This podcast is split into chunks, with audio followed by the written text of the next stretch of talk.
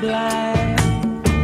It's gonna be a bright, bright, bright, sunshiny day.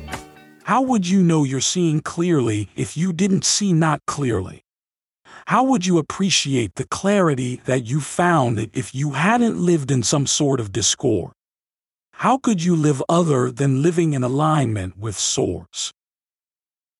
There's always an improvement in vibration and that's really what Source is all about, guiding you through higher and higher frequencies.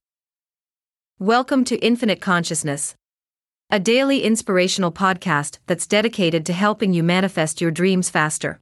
Through law of attraction tips, tidbits, and techniques to people who want to improve their lives, become leading edge creators, and gain a deeper understanding of law of attraction. We are delighted to have you here. And now, your tip for today. Individual freedoms are supported by diversity despite society's efforts to dictate and enforce human behavior.